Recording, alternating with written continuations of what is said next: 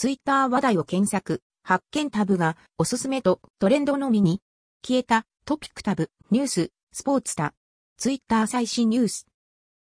ツイッターの虫眼鏡アイコンの検索発見タブからおすすめ、トレンド以外のトピック消失。意図的に削除したのか何かしらの不具合、バグによるものか不明ですが、もともと存在していたニュース、スポーツ、エンターテイメントなどのタブが消えています。リストの固定表示はできますが、今のところトピックのカスタマイズは存在しません。ツイッターブルー内にも諸々のカスタマイズ、機能はありますがトピックはなし。ツイッターをはじめとした SNS では、頻繁に細かな Wix 変更やテストが行われているため一時的な減少の可能性もあります。特に設定項目などは存在していないように思うのでしばらく様子見しましょう。